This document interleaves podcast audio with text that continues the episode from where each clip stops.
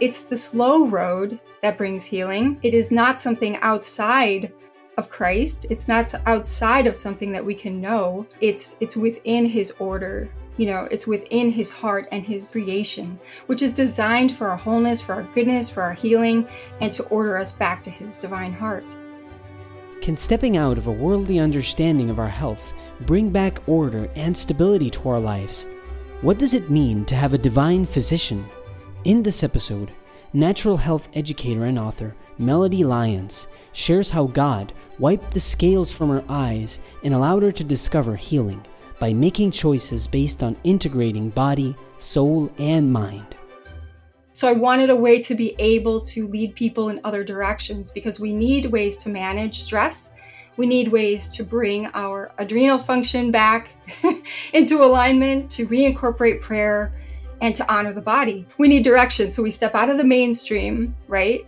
When we step into the alternative where we're like, yes, we want to get out of the hole. we don't we no longer be, want to be in the machine and then we find ourselves in another machine and they're directing us in ways that aren't necessarily going to lead to, ultimately to to the healing that we most need you know in christ when we see clearly the majesty of god's plan woven into every aspect of creation we can receive the restoration and recovery we so deeply desire this is living the call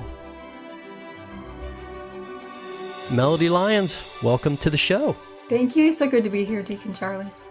It's so great to have you too. We had our, our kind of setup conversation, and I was like, "Wow, I, there's there's about a billion things that I want to talk to Melody about." But you know, um, for, first and foremost, I've been reading your book. I'm sad to say I'm not done with your book, but I have been reading it, and I've been feverishly highlighting things. So if you hear um, you know pages in the background that's me uh, turning turning the pages of the sunshine principle and we'll make sure that you know folks know all about that maybe the place to start here though melody is because i mean uh, you know obviously you know you describe yourself um, as a as a natural health educator uh, and an author and really you know a person who's looking to advance this restoration of culture through through natural healing and and uh, you know an education around that I think that a cool place to start could be the the the moment that we find ourselves in culturally right now. It seems to me and I'd love your thoughts on it. It seems to me that, at least on a popular level right now, we've entered a moment where increasingly folks of all different stripes and spiritual, you know, points in, in their journeys have come to a realization that we are, in a way, surrounded by a lot of toxicity, right? There's this hmm. huge kind of movement, I don't know what else to call it, but a sense of awareness around wellness, mental health, um, tremendous amount of investment. And it's just like something that's in the conversation a lot more. And I wonder because you've been involved in this for quite a while and you've gone through your own um, health issues that I think uh, in part have been an inspiration to it, like what you make of this moment kind of collectively in the consciousness right now around wellness and, and health in general. Well, I think that that it's pretty obvious that people are sick. You know, I think mentally, physically, spiritually, there's just this profound sense of of illness, of desperation, of you know, of of loss, of of grief, of disease. You know, in so many different facets, we're just wandering around trying to be better which strikes me every time I like drive through the city to church or whatever. And, and all of these massive, massive buildings are going up and yeah. they're expansions on medical systems, you know, like I can't even fathom the growth. It's incredible. And, and so as we get sicker, we just have this, we have this response. We know that things are toxic, but we want to heal right now.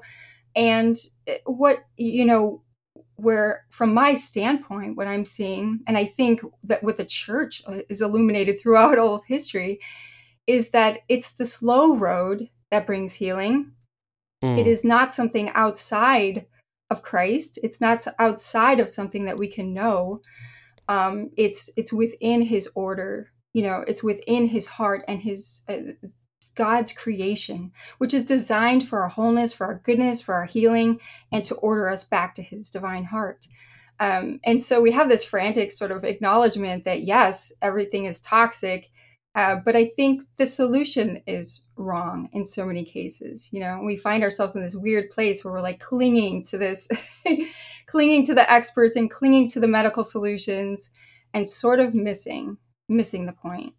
I saw just yesterday, I, I kind of caught it in the background, a commercial for a new app. I forget what it's called. I'm not even sure if I would mention it, even if I did remember it. But it featured as a spokesperson a very prominent um, Olympic uh, athlete, Simone Biles who mm. um, who actually I believe is is Catholic or professes a Catholic faith in some level, and you know she's gone through a bunch of different mental health issues. Very famously, just recently, kind of withdrew from Olympic competition because of it.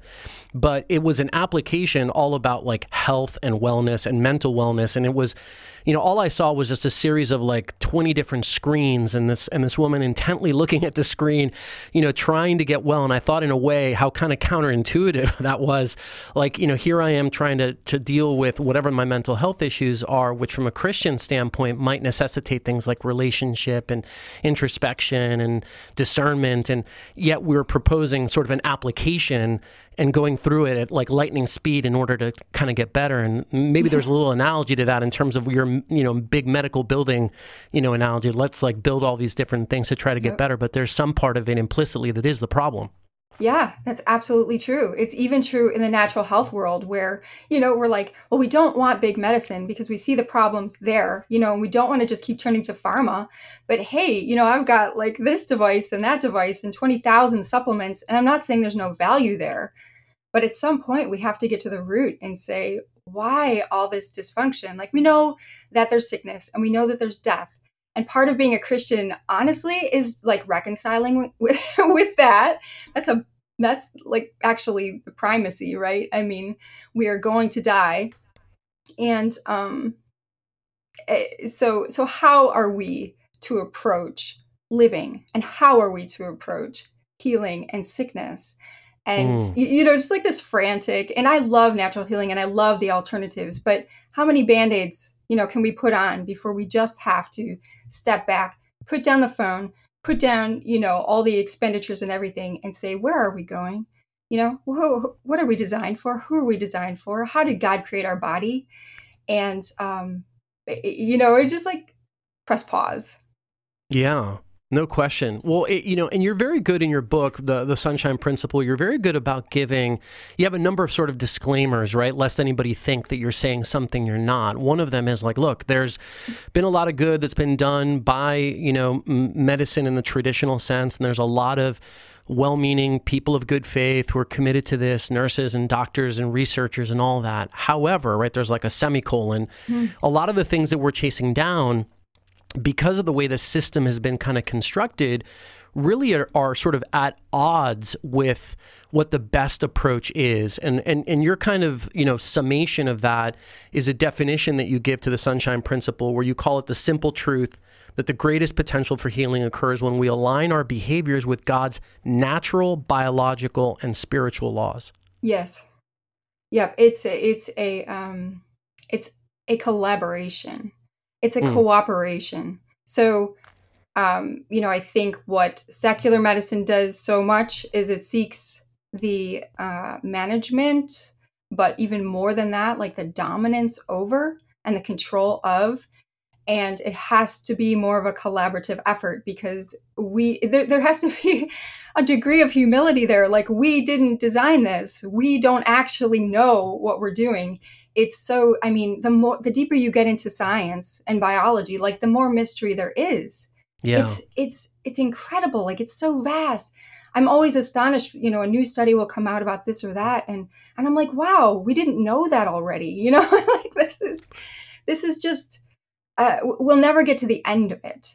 And so at some point we have to surrender that and say this isn't ours. How do we surrender? How do we find his path and then use the gifts that he has given us to collaborate with it. And that does not exclude um, mainstream medicine. Have you thought about ways um, of maybe short circuiting the sort of traditional medicine industry so that people can enter that with a deeper understanding of this great um, you know, sort of design miracle that is the body and everything associated with it. Because one of the things that I, I, thought was really interesting that you laid out in, in one of the initial chapters of the book is this sense that a lot of medical professionals are really not equipped to sort of when they get out into the space, they don't have that kind of background of understanding of you know what the body is and does. They understand kind of the maybe the the way to deal with symptoms or deal with illness. I think is how you put it, but not necessarily the kind of preventative ends of this. I thought that was a really interesting point. Yeah, it's it's it. Ha- we have to interfere with it. Um, not we're not going to be able to change the industry. I think that's like a lot of things. Like we can't control politics, you know, all the global stuff that's going on. We can pray and we can do what we can locally, but ultimately, you know, we're responsible for our behaviors. And that has to be where it changes. We have to interfere. And I don't mean interfere like go to the doctor's office and start banging on doors. I mean, we have to interfere on on that um, the local level. You know, the principle of subsidiarity. We have Absolutely. to come into our homes and say, where do we interfere with the dysfunction and the disorder? How do we bring it back? And one, I think, one really good example is um, from a, a motherhood perspective is the birth industry, which is so disordered. like it's so disordered. Um, you know, you go in there and and basically the woman is handled by people who don't really know birth that well. And I don't mean that as an insult to the obstetricians or to the, you know, labor and delivery nurses. I don't. But uh, the function of the woman's body and uh, being able to mentor a woman through the process of labor as it as it's intended to be by God not a lot of people actually know how to do that. And so you know going into a hospital system for example we find that we're we're plugged into a medical model. But what a lot more women are doing now um, is stepping away from that model because within it they cannot really honor the way that they want to birth honor the way that they believe that god you know designed their bodies to to deliver and honor their children. And so you have this hmm. stepping away. And what happens then is that you have um, you have more interest in like home birth midwives. You have more interest in doulas. You have a sort of a system growing up outside of a system that looks more like family and community and uh, it arises in order to respond to a need. Um, and i think that's the way we do it. We do it first by stepping back finding out you know what is the design? What am i doing? How can i take ownership over my own health um, let me learn about this and then how can i support other people? Like it has to, subsidiarity is really where it's got to be. Do you think that there's uh, like a stigma uh, for for those kind of alternative approaches right now? Or or how has that changed over the years? My sense is that maybe there's in a weird way more openness to alternative methods now than there have in the past because uh, you know i remember just as one quick example um, I, you know, when I left my last corporate job, probably about a decade ago, I stopped kind of group in health insurance and I went to a kind of like a faith sharing ministry that at the time was really new. And and basically, for those who don't know, it's you know you write a check every month, yes, but a it's a much smaller check, and b you're sending that check to an individual. And what the health sharing ministry does is basically connect people who are paying a bill with somebody's actual cost for medic for medical care. And I've had that for ten years. But Melody, when I told people about that in the beginning, it was like I was saying I was going to go, you know, take a spaceship to Mars. Yeah. I mean, it was like you, you're like you're kidding. So where where are we right now relative to the kind of stigma for alternative views of of uh, well, what is alternative maybe to the world, but is like maybe more just natural uh, in the grand scheme? Ah, it's really hard to say. That's a really good question, and I'm I, and I'm not completely sure because um, again, we have this industry rising up out of the natural alternative, you know, the desire for those things. And I see some negatives to that as well. Um, you know, you know, it's just, it's becoming like another uh, whole world that you have to navigate, especially for Christians, because, yeah. because it's, it's just dominated by the occult and, and by. It, it's, it's unbelievable. And, and that's one of the reasons I wrote the book and why I speak out because we need like we just need we need direction. So we step out of the mainstream right?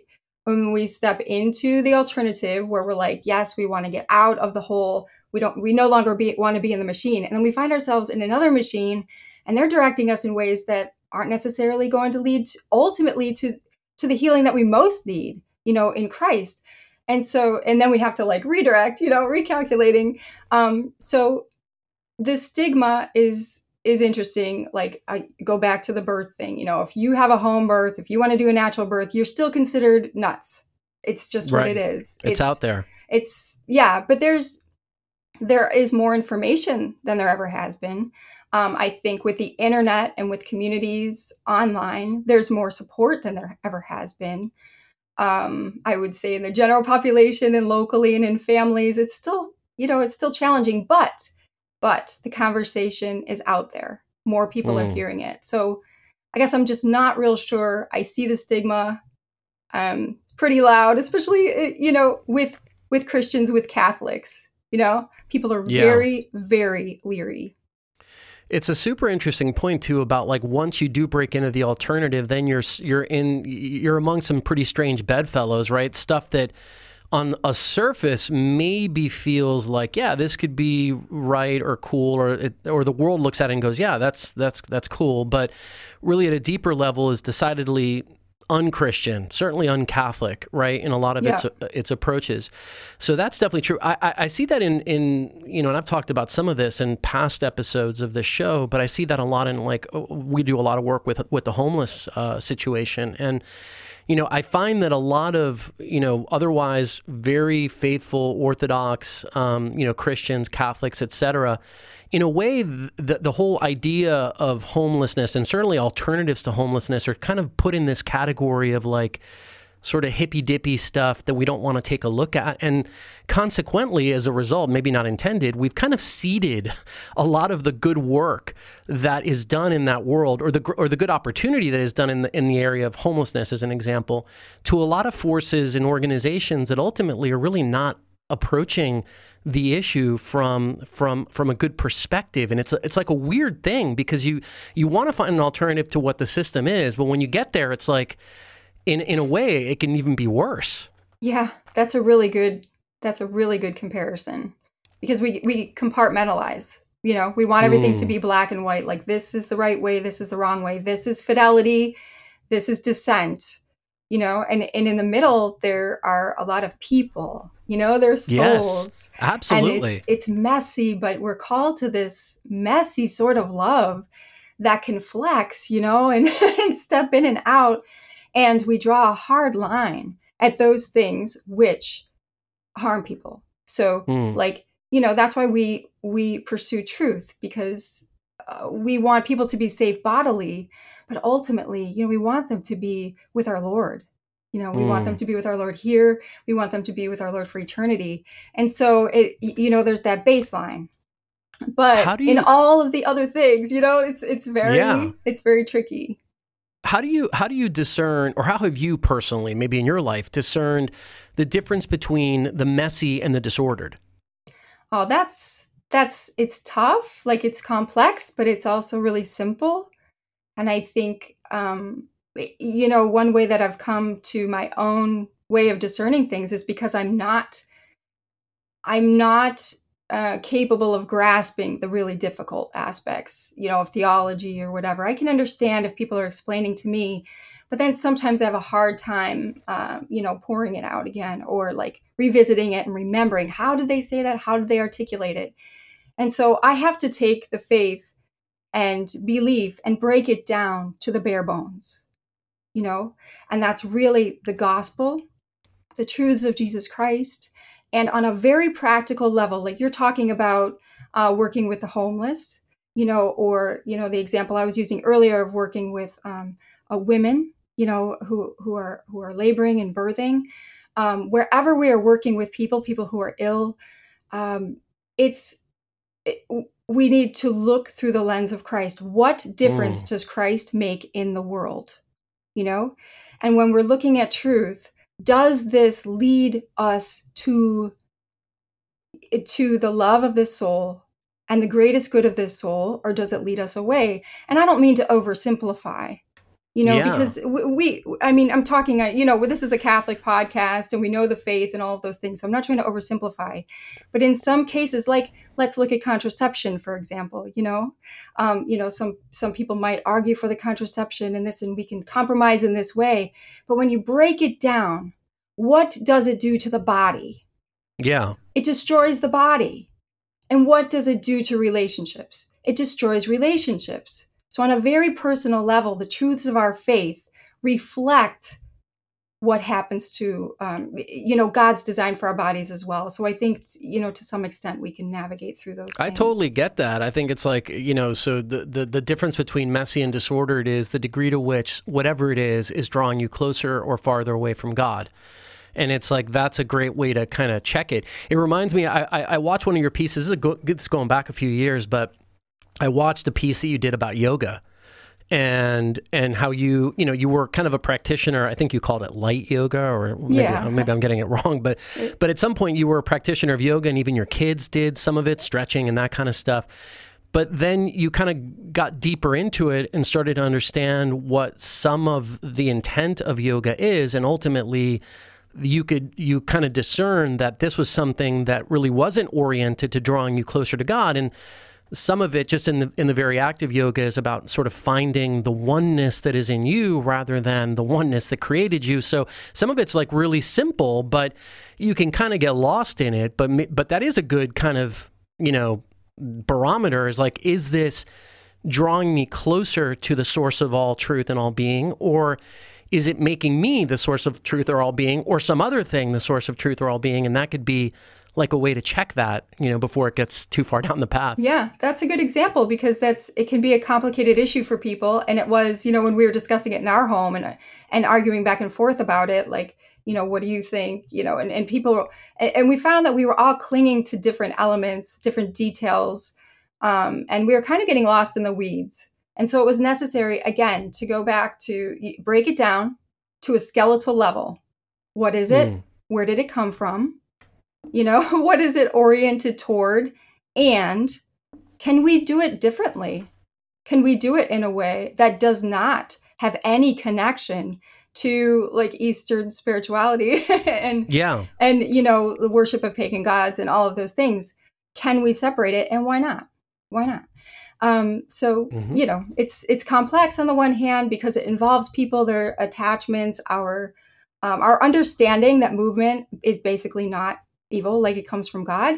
But then looking, let's just simplify. Oh, well, this is directly Hindu spirituality, and let's let's do something else. Yeah, you th- this this book and your experience, um, and really the work that you do for you, obviously, is deeply personal, and it's rooted in a lot of things that you've been through. I'm reminded just in this conversation about kind of messiness and you know versus disorder that a lot of the um, you know maybe spiritual influence that you've had i mean you've had some eastern influences too but you've also been you know very influenced by the work of uh, st hildegard von bingen mm. and um, i'm going to quote you here because i think it ties right to this whole idea of um, of messiness because St. Hildegard is, uh, has also throughout history been viewed equal parts suspiciously and in other ways, you know, in, in, a very reverent way. And we've kind of, even in a Catholic consciousness, have kind of gone back and forth on what she's meant to the church. But you say St. Hildegard is an enigma to many Catholics who are not accustomed to speaking with passion and fire about God and his treasures made manifest in humanity. We want a neat pill and she offers us a messy poultice. We want a snappy hymn, and she composes a lengthy mystical piece. But uh, you know, at the end of it, was Hildegard's orientation too, right? Sort of back to back to your point. It's like, yeah, it was messy, and she was she was a firebrand. I mean, she was a you know, some people would even say she was kind of radical in a lot of things that she did. Um, but nevertheless, her orientation was always clear. Always, and not only that, but she was um, she was obedient and she she taught obedience like to the church and to christ's teaching like people who are taking hildegard out of context have not read her work i mean period when you get in there you you you know you, you read stuff that's like most of our catholic priests would not dare preach from the mm. pulpit because it's hardcore yeah. you know and it's it's about fidelity to the church so um you know, taking somebody at their word is a pretty good way to go too. she she's been kind of co-opted a little bit by the new age uh, movement though, hasn't she? Significantly to the point where it's actually difficult to find a translation that is not contaminated um, by either like people who dissent from the moral teachings of the church or people who are just like not even pretending, you know, they're just into pagan goddess worship and then but they're so drawn to the church and to the to mm. the spirituality that it's like they can't help but um, co-opt all the female saints and change their stories and you know and make them into like mystical um, dissidents somehow but it's it's not true would you consider yourself a, convert from the New Age? would you ever like go to that level, or just that you were involved in New Age things at some point in your life? Well, I went through the sacraments early in life, and I think it was just mostly a cultural thing, um, and to go through Catholic schools too, because in my family, I would never say that that we were practicing the faith, and in fact, the opposite. You know, so mm. I was raised in in an environment where I did not know, um, I did not really know the teachings of Christ. And I always knew the teachings of New Age. So I grew up in the Catholic culture, but with that, um, oh, just with like a, a spirit of dissent. And then also the complexities like loving Jesus as, you know, a mentor, as a great teacher, or, you know, guru. all of those things. A guru. Yeah. Um, so I guess you know I was already baptized and I had my first sacraments and all of those things. Um, but I would say certainly for myself there was a conversion because I wasn't there. I had never been there. I had never known Christ in that way. In spite of being in Catholic schools, I really hadn't. So it was a a reversion in some ways. Yeah. but a total conversion of heart and mind. What was it about the New Age movement at that time in your life that you found attractive or interesting? Well, I mean, it was personal to me. It was close to me. I was familiar with it. You know, people I loved were involved in it, and it was it's very welcoming. It's very soft. Like when you when you land there, there's a place for you to land where where there are no hard ed- hard edges where you really have to like examine the hard moral issues or mm. y- you know um it's you're accepted and um and really wherever you fall spiritually is okay so the one thing as i as i grew older uh, you know an older youth and started to take things believe my own beliefs more seriously what i found appealing was this idea that um the spiritual was dominant over the physical and in fact the physical the spiritual released us from this bondage to the mm. physical, which leads into this very, very dangerous, I, I would say literally dangerous, parents, please pay attention, idea. It's, it's a heresy, actually, that the body is evil.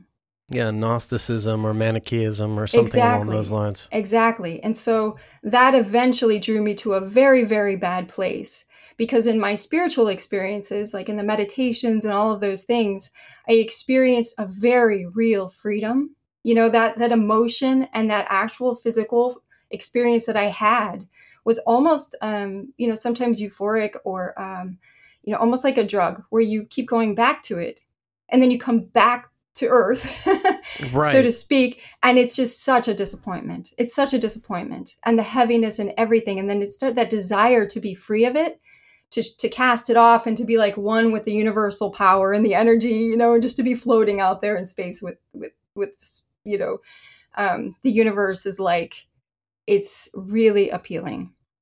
It's super interesting too because i can totally i mean i, I don't know that i got to the degree of um, of practicing the new age but certainly you know elements of the new age right? Um, meditation um, or, or, you know meditation is not i'm not saying all of meditation is. There can be a very christian form of meditation and contemplation really.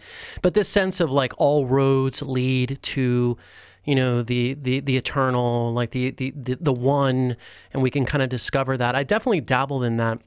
And it is interesting what you say that when you're doing this, there is this this sense of lightness, of euphoria, of positivity, but then you have to return, right, to to where mm-hmm. you are, and there's this deep dissatisfaction when you get back to what you are.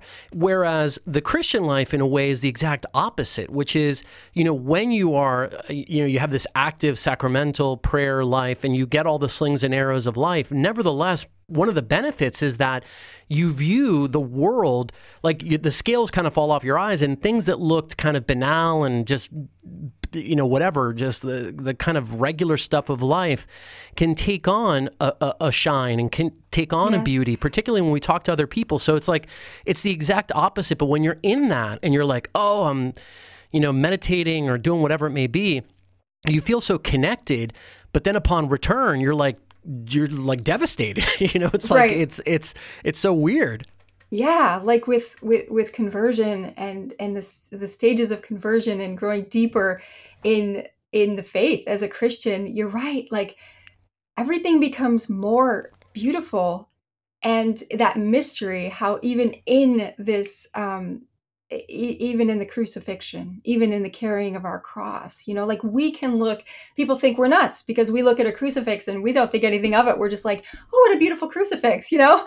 And like somebody who doesn't share the faith is like, it's like a dead guy on a piece of wood. Yeah. right. exactly. Right. Right. But there's this depth of understanding and this, you know, being able to look upon life as this, um, you know, this sort of depth and see the, um, see this thread of grace and glory and beauty and liberation running through it. And you know, in the in the uh, New Age occult side was just like flat, and mm. it, that's completely diabolical. It's so demonic. Mm. You know, teaching us, especially the young, to you know get to this place of despair. I mean, that's where it brought me. You know, where you just face to face with this this um, desperation, this despair. Like I've got to leave I've got to be free. And you know what? It's okay because you get lots of lives. like, sure. You know, yeah, you exactly. get to do this again. Was there a moment of like particular inflection for you during that new age journey where like just one moment you were like, no, I'm done with this? Or was it kind of a gradual thing? Um, you know, I can look, when you look back, you can see moments. Um, but I do think so. It was somewhat gradual. I do remember at one point I, one thing that happened as I progressed into more occult type things was that I was really um, plagued by terror. Mm. Uh, the beauty and the relief had gone, and it was replaced by a persistent terror. And um, in the midst of that one night, I was begging and pleading to God. And I wasn't even sure I believed God, but all I could think was like, okay, nobody can help me. I can't help me. Nobody on earth can help me. None of these, you know, angels or whatever they are can help me. And all I could think of was, okay, well, if a God exists, that's it. Like he can help me. And I cried out to God on that night. I remember that. And nothing, I don't remember anything coming of it at that time. You know, there was a lot of struggle left to go. But I do remember that moment. And he didn't leave me there. Mm. Um, and then I also remember as I was coming out of the New Age and occult beliefs and coming into the faith. Um, that was a process, but there was one moment where I was like, I, like I kept, it all seemed really beautiful still to me, what I was trying to leave behind, and I would justify a lot of it, and I had soft uh, emotions towards it. But the one day I was sitting in the kitchen and I opened a book that we had been using uh, all throughout my my youth, really, for spiritual study and um, I I was like paging through it. It was almost like I was testing it, trying to find like this isn't so bad. You know, mm. what's so bad about this? And all of a sudden it was almost as if the scales fell from my eyes in that moment. And I was able to read the words and this text was actually um, what do you call it? Autodidacted. So the author actually said that, you know, they didn't write this book, that it was oh, completely okay. given to them. And um, anyway, so I'm reading these these words and the sentences didn't even make sense grammatically yeah. speaking, but I'd never seen that before. Before it was like, wow, this is really wise. This is amazing. Look at the spiritual insight here. And I'm reading now and I'm like, that sentence means no, that doesn't even mean anything. And then one sentence caught my eye, and it was, I am the source of my own salvation. Yikes.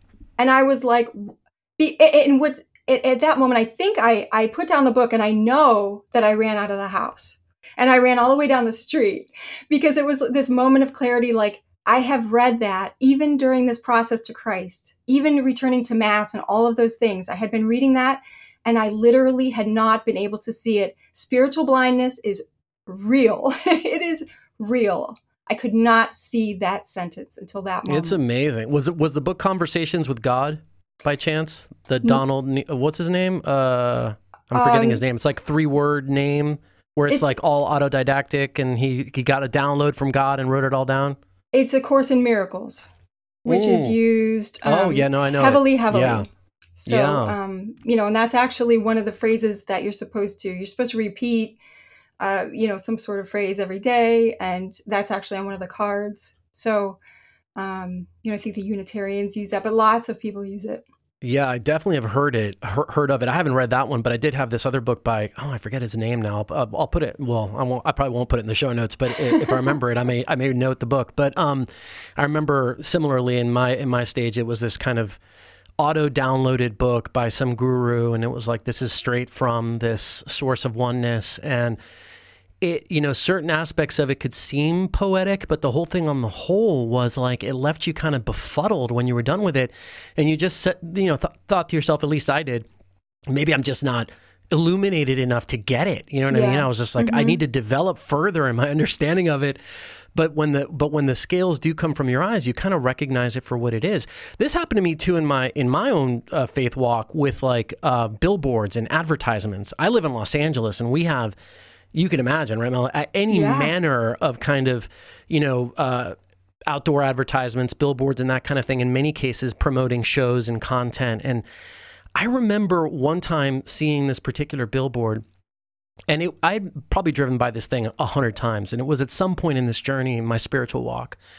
But I remember looking up at this billboard and just being like struck by how blasphemous it was. I was like, wait a minute, I've been driving by this thing, and I'm not, you know, because I've had the experiences I've had, I, I would never consider myself kind of puritanical in my approach. I really haven't been. I mean, I've worked in Hollywood for 20 plus years.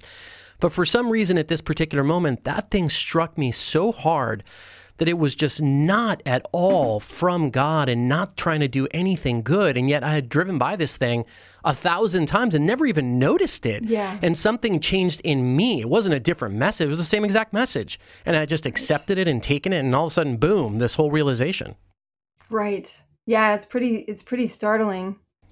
Um that was that happened to me with, you know, at different levels of pro-life understanding as well. Like, Mm. you know, I, you could look at a picture of um you know, a victim of abortion and get so angry at the person who posted the picture but never have a moment of anger or grief for what is actually in front of you know what was actually in front of me and so I, I i hit that point you know similar thing where i was like i saw the child for the first time Mm. and why had i never been able to see the child before Wow. so The the the other aspect of that that I I mean I it comes out clearly in in in the book, at least the parts that I've read, is your own you know personal walk of healing, right? The the difficulties that you've had, the illnesses that you've had to contend with over the course of your life, and how that struggle has kind of brought you closer to this understanding of the natural way, God's way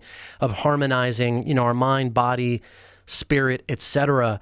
And I, I wonder how all of this stuff, you know, maybe the new age and you're kind of coming to a deeper understanding, the scales falling from your eyes, how did that overlap with your kind of healing journey? Are they kind of one and the same, or is it like, how does that work?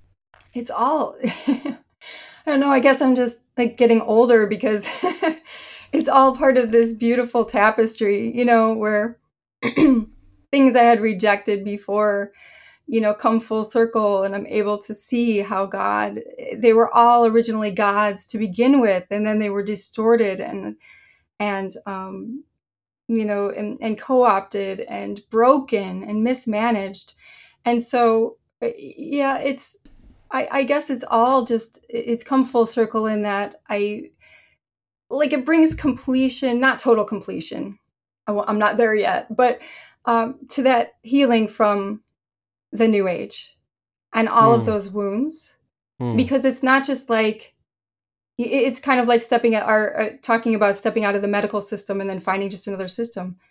I stepped out of the new age and didn't just find another system to replace it, but I've discovered the threads of grace that were woven all throughout. And part of that natural healing is finding that resolution that my you know like the answer christ is the answer to all of the broken things from the new age but christ is also the root at what the of of what we were seeking in the new age you know and mm. just finding in the wrong places so you know the use of medicinal plants the use of meditation the use of the body all of those things they're they're created by god and they're supposed to be ordered to him and so mm-hmm. there's this peacefulness and not just this running away. Um, you know, finding wholly who we are and not having a fear out there. There's just like reaction of fear to life, but the acceptance. I don't know. I'm kind of rambling on that a little bit, but my brain is like getting ahead of me in all these directions. It was such a good question. no, no, no, no problem at all. Um, I'm thinking now, th- this book, and maybe this relates a little bit to your answer, but you wrote this I don't know what part overlap with COVID, but this was you came. This book came out in 2020, correct? It did. Yep. Okay. Um, and I know since then. So I guess two questions. Number one is you've you had an experience, and I and I told you when we were on the pre- prepping for this that I definitely want to talk about your COVID experience, especially in light of all this. But even before we get to that, why did you decide to write the book then? Well, actually, the book took me a few years to write. It was a it was a process you know and it's it was a great gift. I kept thinking this is taking too long this is taking too long but it was the lord's timing because i had yet to experience you know significant disease progression. Um, you know to a degree i had not experienced and setbacks. I had yet to have additional diagnoses. I had yet to experience you know all these new layers of healing. So that took time. Um, i decided to publish in 2020 because it was just time. It that was the plan. And I thought it was just this huge failure. Like, oh my gosh, this is the worst timing. You know, I can't go out and and do all the things that an author would do, um, and engage with people, and you know, um, and yet it was so perfect because mm. everything that I had written about this call to action, um, this call to reflection, you know, and what it means to be healthy and well in a Christian sense. Like it was so amplified by the COVID craziness. You know, it was like everything that we had been doing wrong. We like we did wrong a hundred times more, you know, and um, so in, in the discussions and the arguments online and everywhere else really centered around this pivotal question: What is health? How do we get healthy? right? Where do we turn? Who are the experts? And this, the facing the ultimate question of death mm. and then, you know, eternity. And really that that's a big one. It was that fear, that terror of death, which drove everything. Do you think the net effect of COVID globally has been to draw the consciousness nearer to where we should be or farther from where we should be? That is so unique to the individual soul. I think some people experienced profound conversion through this. And even now, you know, people are looking for answers because they realize, okay, I'm not going to get um, salvation from any medical advancement, even if we perfected everything. We're still going to die, you know? And we still have all of these other effects from all from the efforts that that we have taken um, and on the other end of the spectrum i think there's like a solidification of this dependence and reliance mm. on anything other than god mm. and so mm. there's like the polarity of it has almost increased but i do see so much hope because i i see um increasing awareness you know of a lot of things that have never been on the table before to discuss um, and so I, I don't know. It's like anything else. I think it's just amplified maybe, you know, in our hearts. Like it's kind of like, um, what is that? The sports don't, uh, don't increase character. They, it, it reveals it. character, right? So same thing when we're put under pressure, what happens yeah. to us? And, yeah. and I think that's a real, it's, it's created a real question mark for all of us. Like, gosh, what is what is our faith? What do we believe? You know in places where people have felt abandoned by the church in this time. You know really really deep questions. We've been challenged for sure. I remember when this is probably I don't know a few months into COVID when people realized this was real. And I recognize the kind of global character of this and try to think back, you know, yes, we've had other pandemics, but never pandemics coupled with this global connectivity that we all have, where we can all experience the same thing and talk about it and share about it together. And it was at that moment that I remember describing to a friend that I didn't know what COVID was or how God specifically was involved in it. I mean, obviously, in in in his permissive sense, he was allowing it. But I did get this sense of kind of like when you wake somebody up from sleep, you know, you kind of put your hand on their shoulder and you sort of like rock them a little bit to kind of wake them up gently. And I, I, I, had this sense that COVID on some level globally, I'm talking about just, you know, from a just global community standpoint, because you're right, everybody's experience is different. But this sense that it was a moment that the Holy Spirit was using in a way to try to kind of jostle us, right, hmm. from this sleep in a very gentle, caring way, but to wake us to this bigger sort of understanding, which, you know, I agree with you, is that sense of ultimately relying on Him and taking a much more uh, thoughtful look at the the tools, the the methods, preventative and otherwise, that we have at our disposal, built into our very biology, built into creation to kind of look at, at these things. So I don't know if that's correct, but that's the sense that I got because everybody was, you know, talking about bigger things. Everybody was talking about family and faith and career and like we're all like sort of and people of all stripes, you know, kind of out at the edge and wondering what comes next. And that moment of awareness, if nothing else, just the moment of awareness of people stopping their like just rat race and running around was to me, I thought a very hopeful moment. Not what people have done with it, I don't know, but I, I felt at least the the you know kind of the the format was created or the the forum rather was created for us to take a hard look at some of these very big questions. And it happened kind of globally at the same time for everybody. And, and I thought that at least that was very promising um, you know coming out of uh, of this great pandemic that we've had yeah, very much so. The an awakening, a shaking. Um, it's the kind of thing that we pray for but don't really want. you know, like God's answers to our tepidness, and mm. you know, like save me, Lord, from myself. And we get these earth-shattering things, and we're like, no, no, no, no, wait, wait, wait.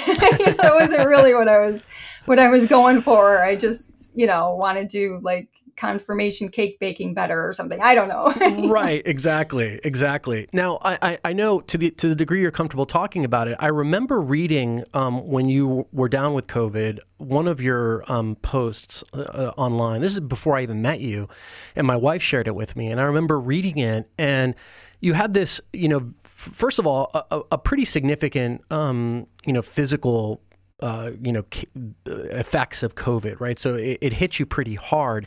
But I remember reading this, and that you said that you know during it, it was this sort of sense of just I don't know spiritual exhaustion, and that just you needed somebody to just like rub your hair, you know, and or something like that, and it was just a sense of being so isolated and so kind of weak. And I had a similar experience with COVID, and I, I just I wanted to just chat with you a little bit about it, uh, the the kind of maybe spiritual dimensions of of of a case of COVID, maybe using yours as as an example.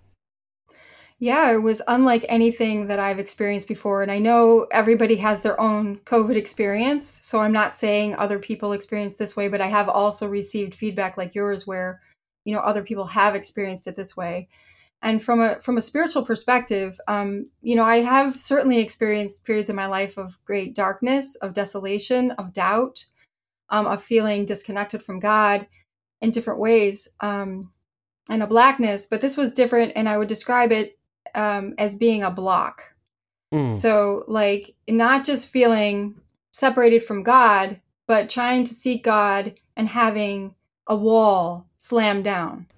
And it was very abrupt, very um, physical for me, and very visual. And I and I had a moment of panic, you know, a couple moments of panic where I was just like, I was just like running into it. And at one point, I remember verbalizing, and I, I felt nothing emotionally, and I felt like there was no way I could really get through.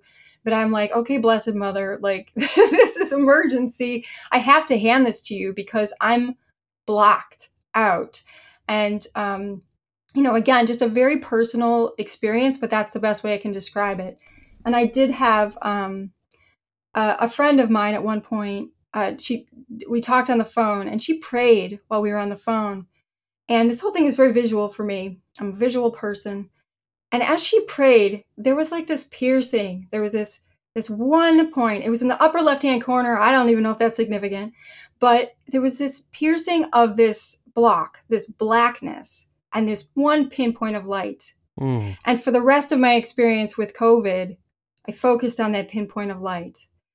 And it, it just so so there were so many lessons like intercessory prayer, how important intercessory prayer is, how much we need it, how much we should do it also the other thing that was um, so profoundly impacted me especially starting like the second day of my sickness I w- understood so profoundly the diabolical isolation of the illness uh, like all the various aspects i'm talking like what happened you know and and uh, um with our governments you know what happened with our separation of families i'm talking about the illness itself the the isolation was so unholy.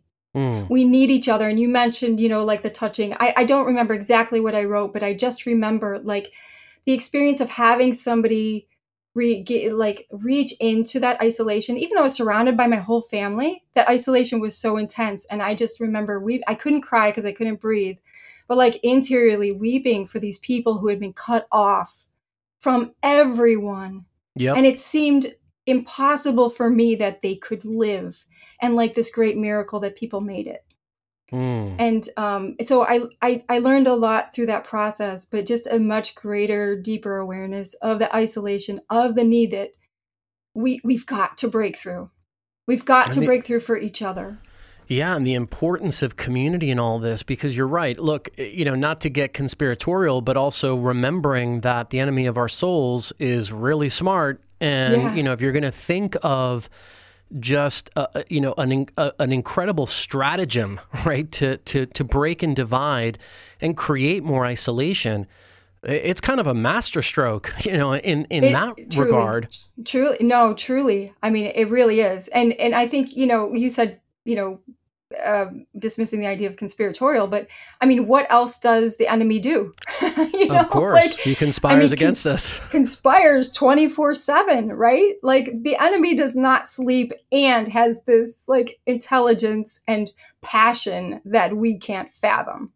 So sometimes it's like, oh well, it couldn't be spiritual. Why not? it probably is. Well, know? and even if even if it wasn't at its origin, it certainly was used as a tool, right? I mean, yes. it's like he's not going to pass up that opportunity. Um, yeah, yeah, the door is open. Come on in. You know, I mean, absolutely. Right. I think about also a lot of the people that you know sadly didn't make it and passed in isolation and, you know, so many, because God is outside of time, right? So we can still pray for those people who have passed that at that moment, they also saw that little light break through in the top left and that they yeah. grabbed onto that light because they weren't surrounded by family and loved ones. And ah. what a great crime that was, really, in the grand, in the grand scheme of things to have kind of you know uh, accelerated that kind of isolation.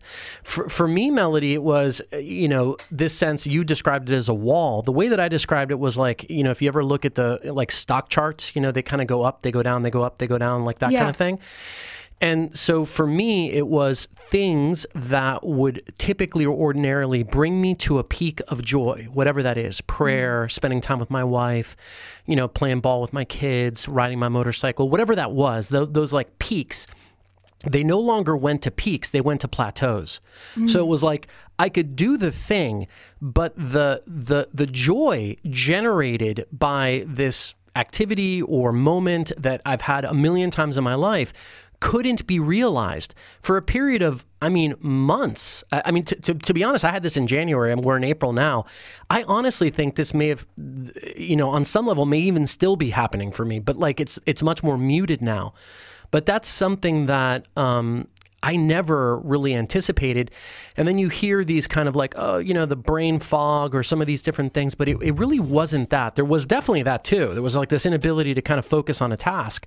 But there was a, this also, the only thing I can qual- classify as a spiritual dimension to this, which was the inability to really experience the joy that you know a variety of different things would have normally brought in my life and that's when i realized i'm like there there definitely is something else here that again maybe the enemy is just using as a tool but nevertheless was real in my life and it sounds like it was for you too. Yeah and in in fact um you know it, it was a good three months of recovery you know? I, I it was not something that you just like okay illness is over you know up and at 'em and you know similar similar to what you've described. Mm. Melody before we get to our final segment wait what i did want to have you speak a little bit about you know to the extent something comes next right sunshine principles the book i know you speak you have you know by all intents sort of a, a media ministry uh, you know socially etc but do you envision uh, like a, a follow up work, a platform developing from this, or any other thoughts on kind of how you take the work of the Sunshine Principle forward? I have thought a lot about that because there's so much that I could do, and I've actually had people speak into that and say, you know, do a workbook. and And one difficulty again was that it was published in 2020, so I literally could not go places and do workshops and really dive in with people in person, which is what I just longed to do. Um, and so, you know, time passes and it gets, and within the context of my vocation, also, it's like, well, where am I called here? Um, is this just something to throw out there and add to the conversation um, and then just live fully in my life? Um, I think there are just different ways that it manifests. Right now, I'm I'm just sort of open, mm. you know. Um, I am still a person who's physically, you know, I, I'm in the process of healing from all these things. Like the Sunshine Principle and my journey is not really over. So it takes me in different directions. So I have like, there are other ideas for books. I have drafts, you know, and it's just like subjecting, You know how it is. I mean, you you're in a family. You have to weigh all of it and figure out where does my family need me and where does you know where's God calling me to to stretch out a little bit. Um, the topics cover a broad spectrum, but they're really ultimately focused on that healing and restoration in order to the heart of Jesus Christ in one way or another. Um, I the the one thing that I'm engaged in right now is with the physical healing is that um, I'm developing out like I'm a, I, I got my personal trainer certification um, I have a soul SoulCore. Soul I'm core, a soul, yeah. SoulCore certified leader, which I I absolutely love, and I'm now working on my Pietra fitness certification. And, and one of the who, things for yeah. people who don't know SoulCore, though, yeah. can you can you explain SoulCore? So SoulCore is an apostolate which it intentionally engages the whole person in the sacred experience of the rosary. It integrates the prayers of the rosary with core strengthening, mobility, functional movements, and that's to nourish body and soul and encourage deeper reflection on the mm. virtues. And then Pietra fitness is similar but different. Um, Pietra believes that your body is a temple of the Holy Spirit, a beautiful cathedral for God's glory, and that every cathedral needs a strong base upon which to stand. And that's Christian prayer, strengthening exercises. And um, my focus here really is like seeing the places in natural, the natural health movement which keep getting thrown entirely into occult and new age. And one of those is yoga.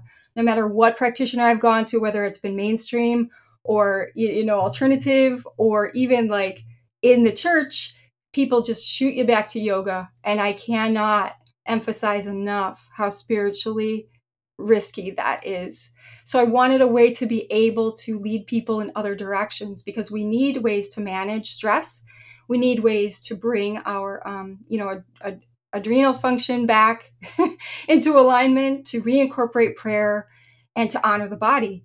And so um, hopefully in the next year that's something i'm going to be expanding online and also locally. If anybody wants to buy me a building i'd really love that. I'm not above asking. Buy me a building no. I love the whole fitness uh, side of things too, and that kind of um, you know approaching uh, you know getting the temple fit right from that standpoint.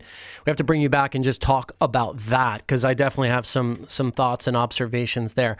And look, if you're not weary of having people speak into what your plans might be in the future, I, would offer you this. I think that. Um, you know, the Holy Spirit is always with us and has been even from before we we're around. And the, the, the truths of the Christian faith are always the truth of the truth of the Christian faith. Nevertheless, I believe that there are moments of emphasis that the Holy mm. Spirit places on us. And I think that there's been a moment of emphasis, and maybe you can go back to the Second Vatican Council and say that that was the starting point of this emphasis. I'm not sure. But this emphasis on healing and an emphasis on accompaniment that mm. I think are desperately needed right now, especially in our country. The more I look at issues like, yes, physical uh, health and well being, but also some of the big issues that we think about as, as Catholic Christians abortion, euthanasia, homelessness, some of these things. Increasingly, I see them not as things to be solved, but things to be healed.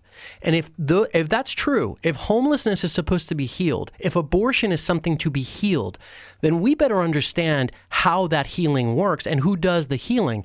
And so for me, the work that you're doing is super important. So I would only encourage you, in as much as I can, to continue to do that kind of work that's emphasized uh, that emphasizes healing because I think it's something desperately important for our you know our world and especially our country to know.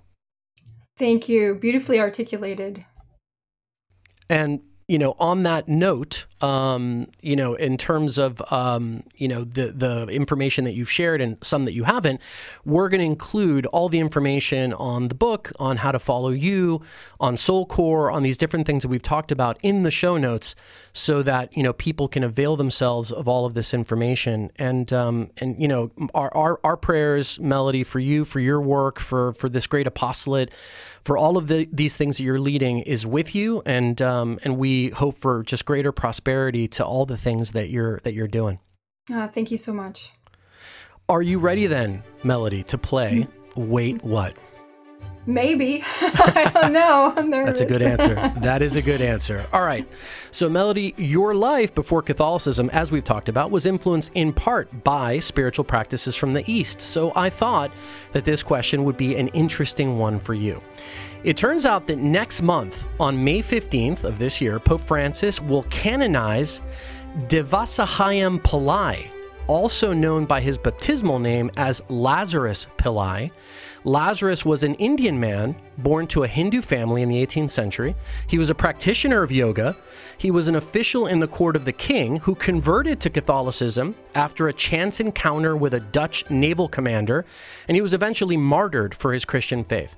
Now, when he is canonized next month, Melody, he will become the first ever blank from India to be canonized by the Catholic Church. Fill in the blank.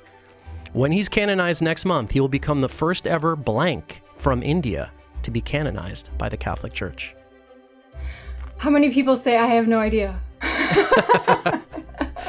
Only the ones that want to get the, the, they don't want to get a point for the question. So you That's you, right. no no guesses. The first um I don't know, yoga instructor. yep. And and probably that's true as well. But yeah. but yeah, he's the first layperson oh. to be oh. ever canonized by the Catholic Church. Apparently we've had religious and, and some clergy that, that have been canonized, but never a layperson. So he will really? be the first that in just a so, matter of weeks. That is so significant. Isn't that cool? Yeah. yeah Lazarus Pillai. Mm-hmm. I have a son named Lazarus. Well, there you go. That's really cool. Coincidence, yeah, right. Yeah, I get to go. I get to go look all that up. I'm really thank you for uh, sharing all that. Of course. All right, question number two, Melody. This is going to be easy. You got to get this okay. one. Okay. Which of these is false about your home state of Ohio? Oh, is it? I'm. you're terrible at at this kind of stuff. Of course.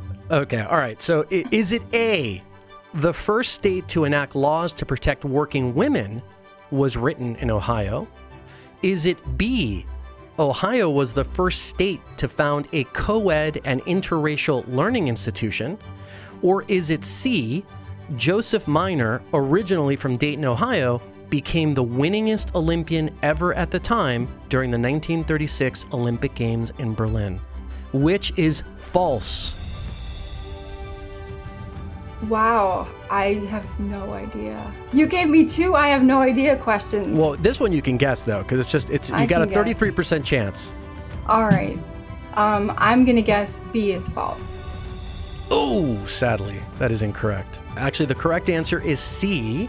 There was a very famous Olympian from Ohio, but his name was Jesse Owens. He grew up in Cleveland, and he won a bunch of gold medals in the 1936 Olympics. Um, no, the, that that is the correct answer, and it is true that Ohio was the first state to enact laws to protect working women, and it was also the first state uh, to fo- to found an institution. It was Oberlin College, uh, founded in 1833 Right by me. right by you. Well, that was Right the by me. first interracial, interracial and co-educational college in the whole country. So there you go. So I right. failed. I failed. But it's okay. it's okay because the wait what is designed in this way melody where the last one you're guaranteed to get right because it's just it's a, you know, write in your own answer question and it's because it's a time machine question. And here goes. You get a chance to travel back in time to what is today Hesse, Germany in the year 1136. After some exploration, you make your way to what looks like a church, and you discover that in fact it's a monastic abbey. There, you meet a woman, the prioress of the new abbey, and her name is Hildegard. You, of course, instantly know that you've happened upon the great future doctor of the church, St. Hildegard von Bingen. Hildegard is not yet 40 years old, and you know that many of her theological, musical, and medicinal works are still ahead of her. Nevertheless, you also know from her history that she's been having mystical experiences for years and has feared to write anything down out of a deep sense of prudence and given her many physical ailments. You have a chance to encourage the great saint in sharing her wisdom with the world. How, Melody, would you encourage her? Oh, that is so difficult.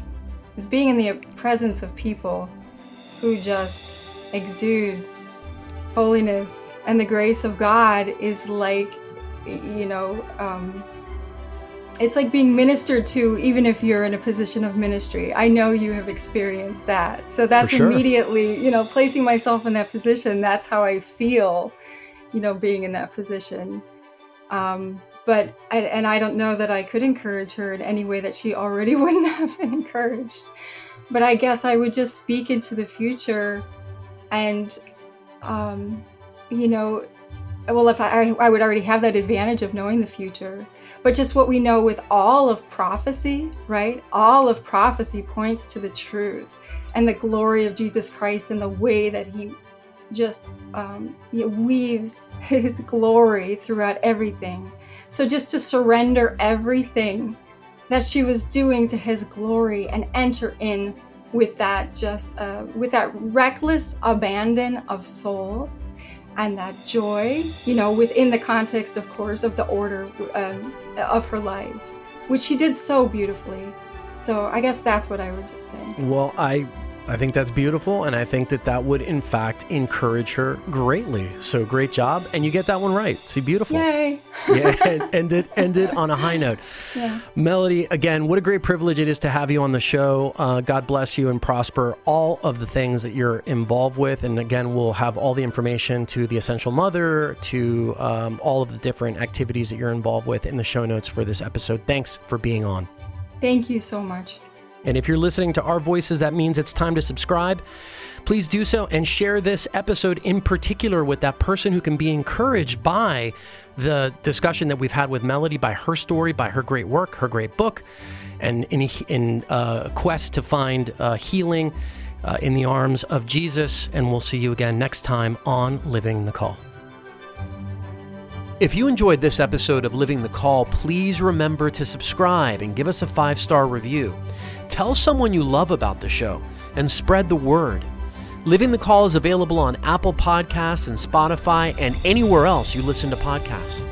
You can learn more about the organization behind the show by searching for the Catholic Association of Latino Leaders on any social platform or by going directly to call-usa.org.